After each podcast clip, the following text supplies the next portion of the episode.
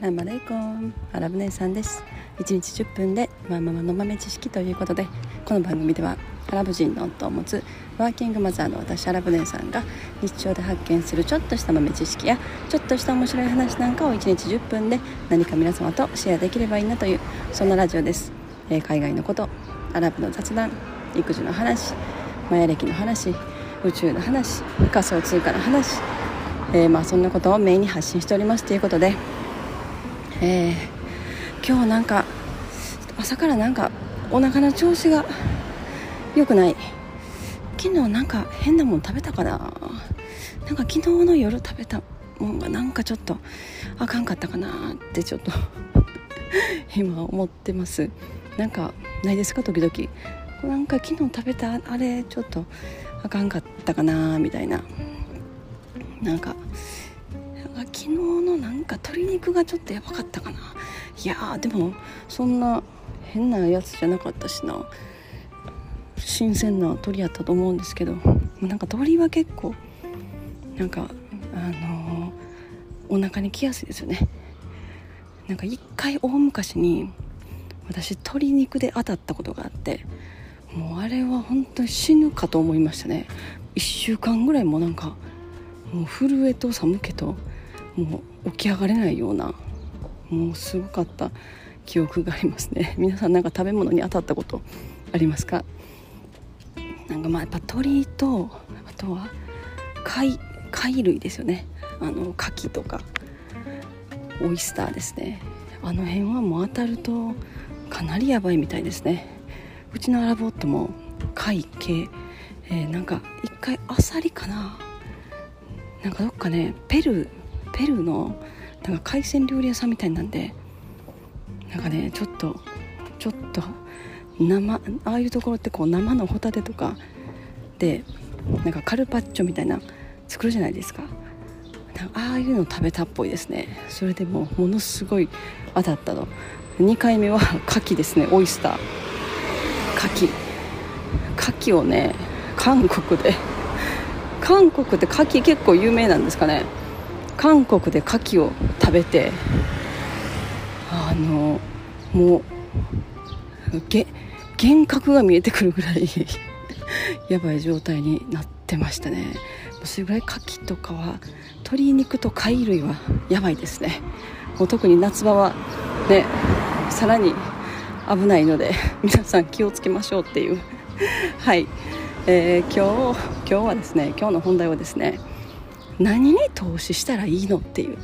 そんな話をしたいなと思います。もう今株式市場アメリカも株式市場もやばいし仮想通貨市場もやばいしかといって金の価格が上がっていってるわけでもないしそこから抜けていったお金は一体どこへ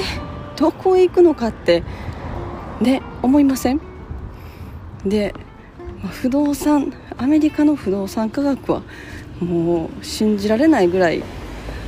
上がっていっててもう向こうで、えー、4年34年ぐらい前に例えば買った家まあ3 4千万、まあ、日本円で4000万とかね例えば買った家が今も1億ぐらいになってるんですよね。1億ぐらいで売れる感じ。これってちょっと異常事態、まあ、確かにアメリカの不動産は、えー、相対的に見ると、えー、最終的には上がっていくような何ていうのかな不動産のチャートはそういう感じなんで、まあ、だからこそ皆さん家を買うっていうね。必ず家を買うっていうアメリカは、まあ、日本でも家買うってありますけど。やっぱアメリカほどではないですよね。アメリカはもう絶対家を買いますね。どんな状況でも。中古中古の家でも買うし。たとえ中古の家を買ったとしてもまあ10年スパンとか、まあ、20年スパンとかで見ると確実にやっぱり2倍から3倍とかに不動産価格上がってる、まあ、場所にもよるかもしれないですけど大体でもどこどこで買ってもそのぐらいにはなるんですよね。まあ、それだけ人口が増えて経済が成長してる国だからこそだと思うんですけど日本の場合はそうはいかないですよね。マイホーム買った買ったもう翌日からもう値段落ちていってるっていうね、まあ、マンションとかだと例えば東京都内とかのマンションとかだとまだそこまで落ちにくいし、まあ、その時期によっては買った時より高く売れたりする時もあるかもしれないんですけど大体まあ戸建て戸建ての家とかではほとんどもうほとんどの地域ではないですよね。もう買った瞬間からもう価値が下がると。だからもう逆全く逆なんですよねアメリカとかの場合は。だなかなかやっぱ日本で家を買おうと思えないしうん、まあ、これはもう結構昔からもううちのアラボットもやっぱずっと言ってますね。結婚当時一度日本であの住んだ時に家を買おうかっていう話で結構もう買うとこまで進んでたんですけどもうもう何十年前ですけどね。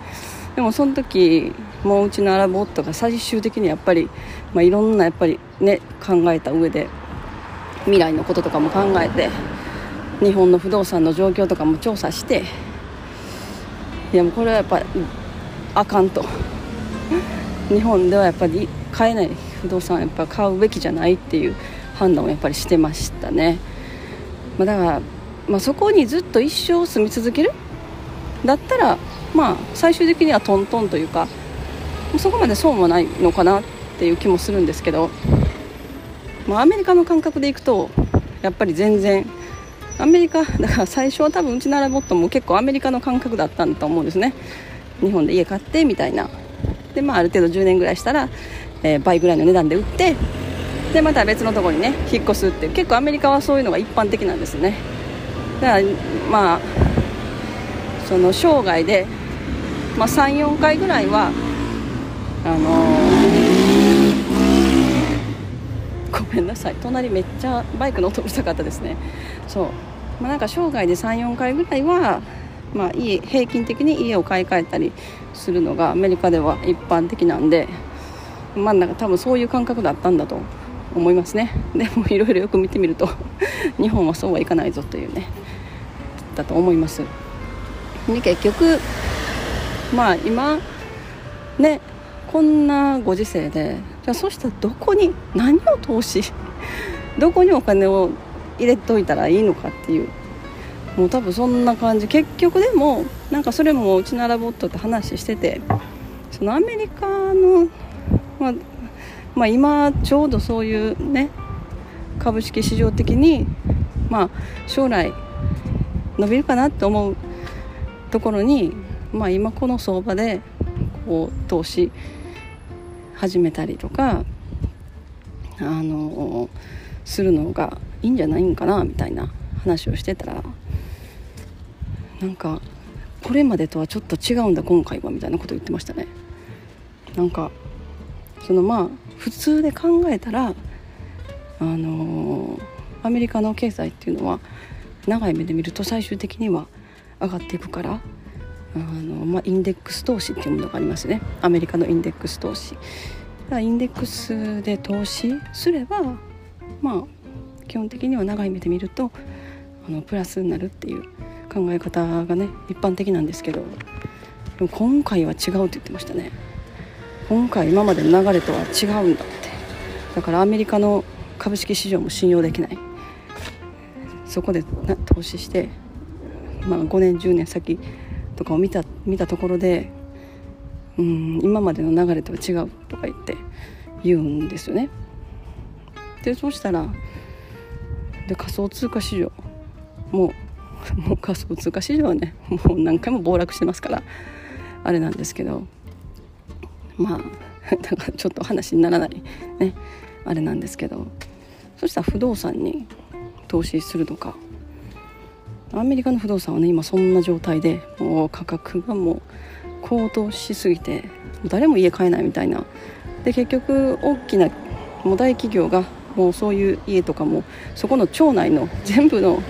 戸建て買い占めたりとかしてもう高い値段であの賃貸したりとかしてるんですね。もうそんな状況状況になってきてて一般の、ね、普通の家庭の人たちが、えー、マイホーム買えない状態になってきてるんですね。アメリカの場合は。だからなんか不動産もねそんな投資するような状態じゃないし。かといって日本でなんか家を買うって言っても日本はねもう下がっていく一方だから不動産投資の対象にもならない。ただ日本でもし買うなんかありえるとすれば例えば京都の、まあ、京都でもしめちゃくちゃ良さそうな、えー、古民家、まあ、200年築200年とかで古民家でその基盤がしっかりしてる家でプラスあのめちゃくちゃ相場が下がってる時にいいのが買えたらそれは価値あるかもしれないっていうのを言ってましたね。うんでもあとあそう。あとはねなんかやっぱ今から投資するんだったらそこから抜けたお金はあのまあやっぱりアジアマレーシアとか、まあ、これから、えー、大きくなっていくであろう国、まあ、インドネシアとかですね。先日話したインドネシア、えー、フィリピンベトナムまそこら辺のやっぱ不動産に投資するそこにお金を流すのがまあ安全というか、まあ、アメリカの株式市場にお金入れたりとか、まあ、仮想通貨に入れたりとか、まあ、日本で不動産買うとかそんなことよりも多分そこが一番いいんじゃないか。あとアフリカですね。アフリカでもまだもうちょっと先になるのでかなり長期目線になりますけど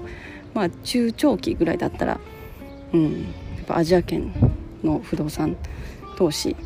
がいいのかもしれないなっていう話で最終的に落ち着きましたね。ただまあでもそのアジア圏の不動産投資もうもう10年前とかに変えてたらもう一番良かった。うん。私があの人生で初めてインドネシアに行った時にそのすごいなんか私と同年代の女性とか OL さんとかねあの話なんか聞いたらまあ、日本で貯金したお金、まあ、例えばその当時だったらまだ私たちも若かったんで貯金頑張っても200万とか300万とかだったわけですよね。でその貯金をインドネシアに持って行って、まあ、バリ島とかジャカルタとかで、えー、不動産をその当時は本当200万とか300万とかで家とか買えてたんですよね。なのでそういうので 2, 2階建ての戸建てを買って1階をカフェにしてで2階は自分が住むみたいな感じにしてはる女性とか結構いてたんですよね。多分その時に買ったそういう不動産はもう今確実に10倍ぐらいにはなっていると思いますよね。だからなんかそういうのを考えるとまあでもまだまだこれからでもまだまだ伸びしろがね他のアメリカとかに比べるとあるっていうことなんだと思いますけど、うん。まあ、あとはまあ、あとはそのお金入れるとしたら金かな？やっぱり金って言ってましたね。うちのアラボットは、まあ、やっぱアラブ人だし中東系なんで最終的には金が一番価値持ってるって思ってるんですよね。まあまあ最終的にはそうなのかもしれないけど、まあ、何かあるたびにあのもうもうゴールド金をホールドするっていう感じなんですよね。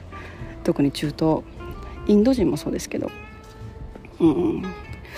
らなんかでも金の価格今そんな上がってないじゃんっていうことを言ったら